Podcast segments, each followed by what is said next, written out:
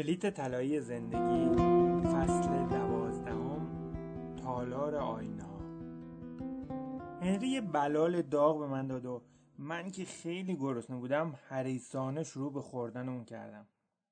هنری با خنده گفت شاید باید یه چیز درست حسابی‌تر برات می‌گرفتم. به سمت دکه هات داگ فروشی برگشت و گفت حواست باشه رفیق. چند لحظه بعد بیرون ورودی تالار آینهها منتظر هنری بودم، جایی که مردم سرگردان بین جاذبه‌های مختلف بودند. رقابت بزرگی بود البته. یه طرف قایق‌های بادی، طرف دیگه یه ترن هوایی و این گوشه هم تالار آینهها. چند دقیقه گذشت و هنری لبخند زنان با دو تا بسته بزرگ شیرینی کتونی اومد و با خنده گفت تو فقط یه بار زندگی می‌کنی درسته؟ در حالی که از پله‌های ورودی تالار آینهها بالا می‌رفتیم شیرینی می‌خوردیم. هنری گفت احوالت چطوره الان؟ به طرز شگفت‌آوری تمام دردهای تنم از بین رفته بود. گفتم او خوبم، خیلی عالی هستم. هنری گفت به نظر هم میرسه که خیلی بهتر باشی. انگار که یه باری از روی شونه‌هات برداشته شده، درسته؟ با خنده گفتم چند تن بار. هنری گفت خوبه. زمانی که وارد تالار آینه شدیم بوی نمناکی به مشامم خورد که با عطر شیرینی کتونی قاطی شد. دیوارهای تالار با طرح‌های زیگزاگی خاکستری رنگی پوشیده شده بود، ولی انگار سالها از اون میگذشت. کف چوبی ساییده شده مسیر رفت و آمد بازدیدکننده ها رو نشون میداد. در اون اتاق ده دوازده تا دیوار تکی ساخته شده بود که روی هر کدوم از اونها یه آینه عجیب و غریب نصب شده بود. قسمت بالایی خیلی از اون آینه‌ها پر از گرد و غبار بود و قسمت پایینش هم جای دست بچه‌ها. هنری گفت قسمت مهم هر شهربازی تالار آینه‌هاست. بعد به اطراف خودش نگاه کرد. گفت هر کسی انتظار داره تا اینجا رو ببینه، اما این تالار کارش رو به خوبی انجام نداده و مردم زیاد از اون استقبال نکردن. خب صاحب اینجا خیلی تلاش نمیکنه تا آینه‌ها رو تمیز کنه یا پولی خرج کنه بابت اینکه سالنش رو به‌روز بکنه. ما همینطور که جلو میرفتیم روبروی یه آینه موجدار وایسادیم که پاهامون رو کوچیک و بالاتنمون رو خیلی خیلی بزرگنمایی کرده بود. شیرینی کتونی می‌خوردیم و خودمون رو در آینه می‌دیدیم و می‌خندیدیم. آینه دیگه‌ای پاهامون رو کوتوله کرده بود و صورتامون رو کشیده بود تا به سقف. توی یکی دیگه انگار که تن و پا نداشتیم.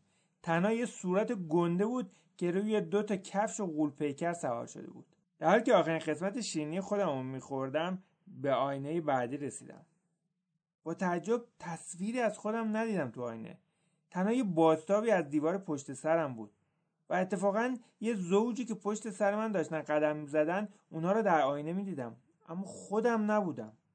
شگفت‌زده شدم. هنری گفت به دقت نگاه کن و من به آینه نگاه کردم. چیزی نبود. هنری گفت سرتو بچسبون به آینه، نزدیکتر برو. سرم رو جلوتر بردم و یه تصویر محو شروع به ظاهر شدن کرد، مثل زمانی که لنز دوربین در حال تمرکز کردنه و تصویر مات هست و بعد شفاف میشه. خودم بودم که تو تصویر به خودم داشت نگاه میکرد، اما بازتاب تصویر خودم در آینه نبود.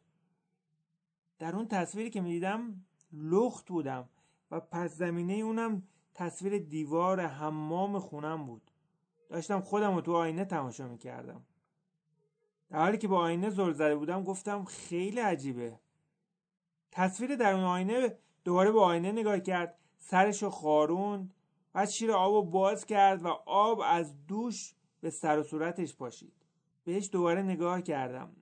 زیر چشمش پف کرده بود و اطراف چشمش هم پر از چین و چروک شده بود. انگار که شب خوب نخوابیده. کنار ایستاد، شکمشو بیرون داد، بعد شکمشو جمع کرد، بعد بازوهاشو خم کرد و شوناشو شلوول کرد، بعد سفت کرد. دوباره به آینه نگاه کرد و به خودش گفت تو چقدر رقت انگیزی. بعد دوش گرفت، لباس پوشید، رفت پشت میز نشست و شروع به خوردن کرنفلکس سرد کرد. هنری گفت چطور به نظر میرسه؟ نمیدونستم چی بگم. گفتم به نظر خسته و وحشتناک به نظر میرسه، انگار که نصفش بیداره و نصفش مرده. تصویر درون آینه رفت داخل حمام و شروع به مسواک زدن دندوناش کرد. مری هنوز خواب بود. من درون آینه یه آه ناامیدانه کشید و از در خارج شد و سوار اتومبیل شد. رادیو رو روشن کرد که مثل همیشه رو کانال اخبار افتضاح روز تنظیم شده بود. وقتی که وارد اداره شد بدون که با کسی حرف بزنه تو دفترش نشست. دستیارش وارد شد و فهرست کارهای روزانه‌ش رو بهش داد. بعد بهش گفت هیجان زده ای نه؟ امروز روز بزرگیه. ولی من در اون آینه گفت نه، من هیجان زده نیستم. بعد تو دفترش نشست. چند از بعد در حال پاسخ دادن به ایمیلی بود که گرفته بود و با حواس پرتی به بیرون نگاه میکرد. وقتش شده بود. کاغذهاش رو جمع کرد از روی میز و رفت به سمت اتاق کنفرانس که آخر سالن بود. وقتی وارد شد چند نفر بلند شدن و باهاش دست دادن. اون یه لبخند ساختگی زد و چند دقیقه شروع کردن صحبت کردن در مورد آب و هوا و بازی بسکتبال دیشب.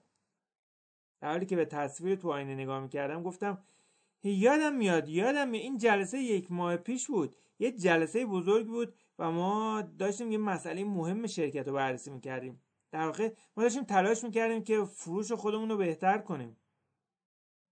هنری به آینه نگاه کرد و من اشاره کرد تا به حرفای اون دو مردی که تو آینه تو اون گوشه نشسته بودن گوش کنم. یکیشون گفت انگار اصلا تو باغ نیست و متوجه نیست که این جلسه چقدر مهمه. نشسته اونجا و نقاشی میکشه. داشت به من اشاره میکرد. من گفتم نه، من اینجا در حال نقاشی کشیدن نیستم. من دارم یه طرح جدید برای محصول شرکت رو طراحی میکنم. جلسه ادامه پیدا کرد و من و من داخل آینه چند پیشنهاد در مورد افزایش فروش داد، چند تا هم انتقاد کرد. اما در جلسه طوفان فکری هیچ ایده‌ای نداد. در واقع در تمام جلسه کسل کننده و خسته نشسته بود. بعد هم از سر کار بیرون رفت، رفت داخل فروشگاه و چیزایی رو که لازم داشت خرید. در پاسخ به لبخند صندوقدار که گفت شب خوبی داشته باشی هم یک لبخند مصنوعی تحویل داد و رفت سوار ماشین شد. وقتی به خونه رسید مری به سمت اون رفت، اونو در آغوش گرفت و گفت چطور بود روزت عزیزم؟ آیا در مورد ایده‌های خودت صحبت کردی؟ اون گفت نه، در حال اونا که به حرفای من گوش نمی‌کنن. با ناراحتی به مری نگاه کرد و کتشو در آورد و روی صندلی انداخت. بعد به آشپزخونه رفت و از یخچال یه آبجو برداشت. مری دنبالش رفت و گفت تو حتی در مورد ایده خودت هم حرف نزدی؟ من فکر میکردم که خودت هیجان زده هستی از این ایده. گفتم ولش کن مری، اصلا در این مورد حرف نزن. مری گفت اما. مرد درون آینه فریاد زد مری ولش کن. دوباره وارد غار خودش شد. آبجو رو برداشت و روی مبل در برابر تلویزیون نشست و تا آخر شب هیچ حرفی نزد. انگار که یه فیلمی در حال پخش بوده. صحنه دوباره به اول کار برگشته بود. تصویر من داخل حمام که بی حرکت وایساده و با آینه زل زده بود. هنری به تصویر اشاره کرد و گفت این تو واقعیه؟ من با ناراحتی گفتم نه. هنری گفت پس این کیه؟ گفتم نمیدونم، فقط میدونم که این من نیستم. هنری به سمت من برگشت و گفت میدونی چیه پسر؟ این تویی و این تو بودی که ما دیدیم. این یه روز واقعی از زندگی تو بود. من گفتم اما این من واقعی نیست. هنری گفت دست بردار، حرفای احمقانه نزن. خودت هم میدونی که این تو هستی، چیزیه که شدی و چیزیه که الان هستی. چهرهش یکم خشن شده بود. ادامه داد گوش کن، خیلی از اوقات باید شرایط رو همونطور که هست ببینی. خود واقعی و غیر واقعی نداریم. تو همینی هستی که هستی، کامل و تمام. تمام احساسات و رفتار تو جزئی از وجود تو هستن. تا زمانی که اینو کامل نپذیری داری به خودت دروغ میگی، از خودت فرار میکنی. شاید یه بخشی از این خودت رو دوست نداشته باشی، اما اونا الان جزئی از تو هستن و تا زمانی که تو اونها رو تغییر ندی جزئی از تو باقی میمونن.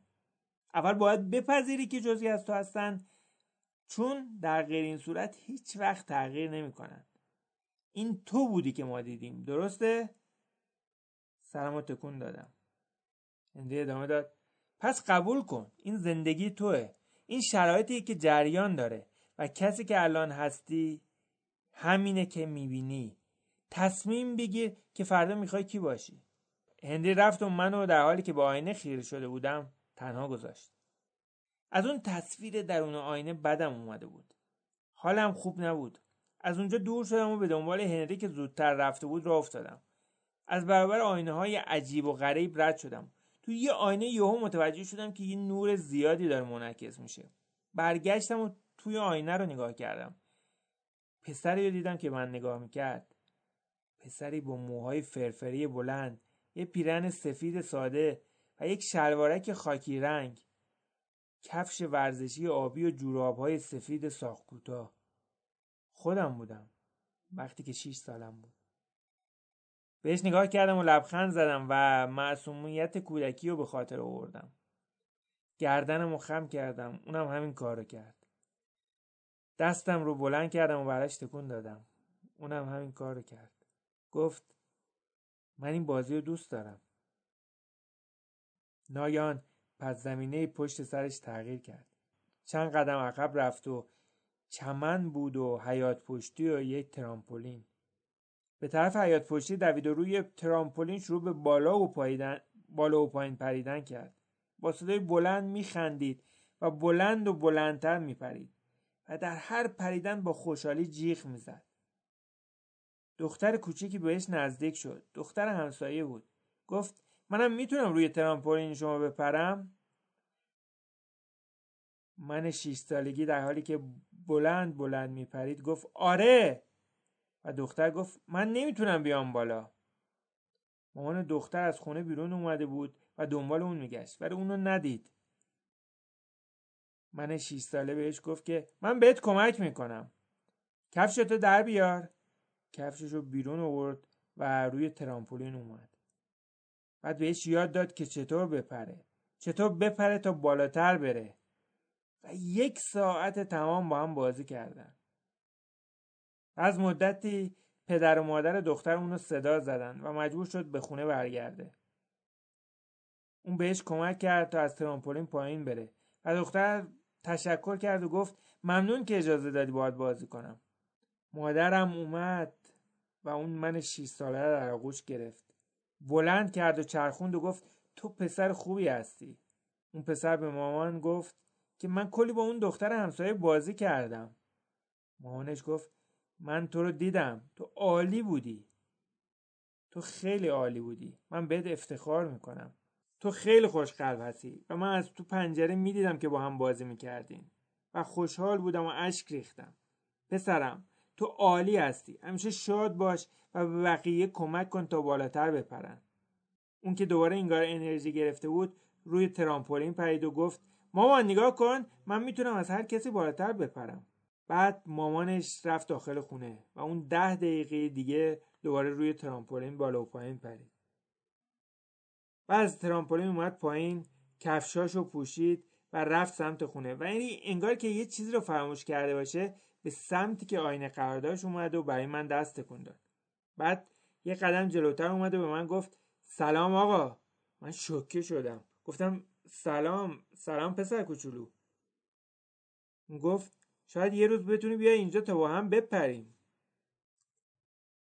سعی کردم جلو اشکامو بگیرم و گفتم حتما حتما یه روز میام. اون با خوشحالی گفت عالیه. یه قدم دیگه جلوتر اومد و پای منو بغل کرد. بعد برگشت و رفت تو آینه و دستشو برای من تکون داد. دستمو دراز کردم تا اونو بگیرم اما با آینه خورد. اجازه بدین من اینجا یه پرانتز باز کنم از این داستان. من خودم این قسمتی که قهرمان داستان با من شش ساله خودش، با کودکی خودش روبرو میشه، واقعا با اینکه کتاب چند بار خوندم، ترجمه کردم، از رو متنش الان دارم برای شما میخونم، ولی هر بار, هر بار که این قسمت رو میخونم خودم احساساتی میشم. نمیدونم شما شرایط شما اینطور میشه یا نه، یا من اینطور میشم. احساس میکنم که اون بچگی که ما داشتیم چقدر دلمون براش تنگ شده و چه کار میتونیم بکنیم، چطور برنامه‌ریزی کنیم که دوباره مثل دوباره با اون ملاقات کنیم، دوباره با اون پسر یا دختر شش ساله ملاقات کنیم. همین، نمیخوام ادامه داستان رو قطع کنم، میخواستم بگم که این قسمت همیشه منو تحت تاثیر قرار میده. دستم رو دراز کردم تا اونو بگیرم اما با آینه خورد. یهو تصویر تغییر کرد و من با تعجب عقب پریدم چون صدای شلیک گلوله اومد. من بودم که تو مسابقه دو به سرعت در حال دویدن بودم و چند نفرم اطراف من داشتن میدویدن و من به سرعت داشتم به سمت خط پایان می اومدم. انگار که خط پایان آینه بود. نفر اول به سرعت به سمت آینه اومد و یهو من هفده ساله از آینه بیرون پرید. خم شده بود و نفس نفس میزد. عرق کرده بود اما داشت به پهنای صورتش میخندید. به من نگاه کرد و گفت سریع بود نه؟ من تکرار کردم سریع و با شگفتی بهش نگاه کردم. اون دستشو بلند کرد و دستامونو به هم زدیم و اون دوباره برگشت تو آینه و دوباره تصویر عوض شد. خودم بودم که با اعتماد به نفس و خوشحال از دفتر رئیس خارج میشد و با همکار و دوست قدیمیم دست میدادم. هر دومون به خاطر یه پیشنهاد عالی ترفیع گرفته بودیم و بلند پریدیم و مثل بازیکن‌های فوتبال آمریکایی سینه هامون رو به نشانه خوشحالی به هم کوبیدیم و دوباره تصویر عوض شد.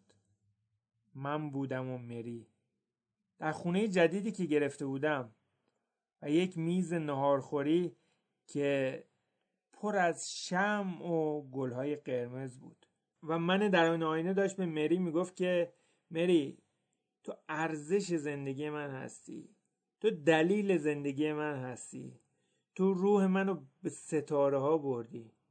آیا زندگی خودتو با من شریک میشی؟ آیا با من ازدواج میکنی؟ و مری با تعجب دستاشو روی صورتش گذاشت و از خوشحالی داشت گریه میکرد و گفت خدای من بله. و من در اون آینه مری رو بغل کرد و از خوشحالی چند بار اونو توی هوا چرخوند. هیچ کدوم حرفی نمی زدند. منم حرفی نمی زدم. نمی خواستم که اون لحظه هیچ وقت تموم بشه. من در اون آینه گفت من دوست دارم. مریم گفت من عاشقتم. خیلی خوشحالم. احساس یک شاهزاده به من دست داده. و من در اون آینه گفتم من فقط میخوام یه مرد خوب برای تو باشم مری. فقط یه مرد خوب. مری گفت هستی هستی و دوباره همدیگر رو در آغوش گرفتن. بعد از چند دقیقه مری رفت تا صورتش رو بشوره و همزمان که مری پاشو از اتاق بیرون گذاشت اون مرد درون آینه روی صندلی نشست و شروع به گریه کرد. اشک شوق و شادی تمام صورتش رو پوشونده بود. بعد مستقیم به من نگاه کرد درون آینه و من هم سرمو تکون دادم و اون گفت همه چیز درست میشه. پایان قسمت یازدهم.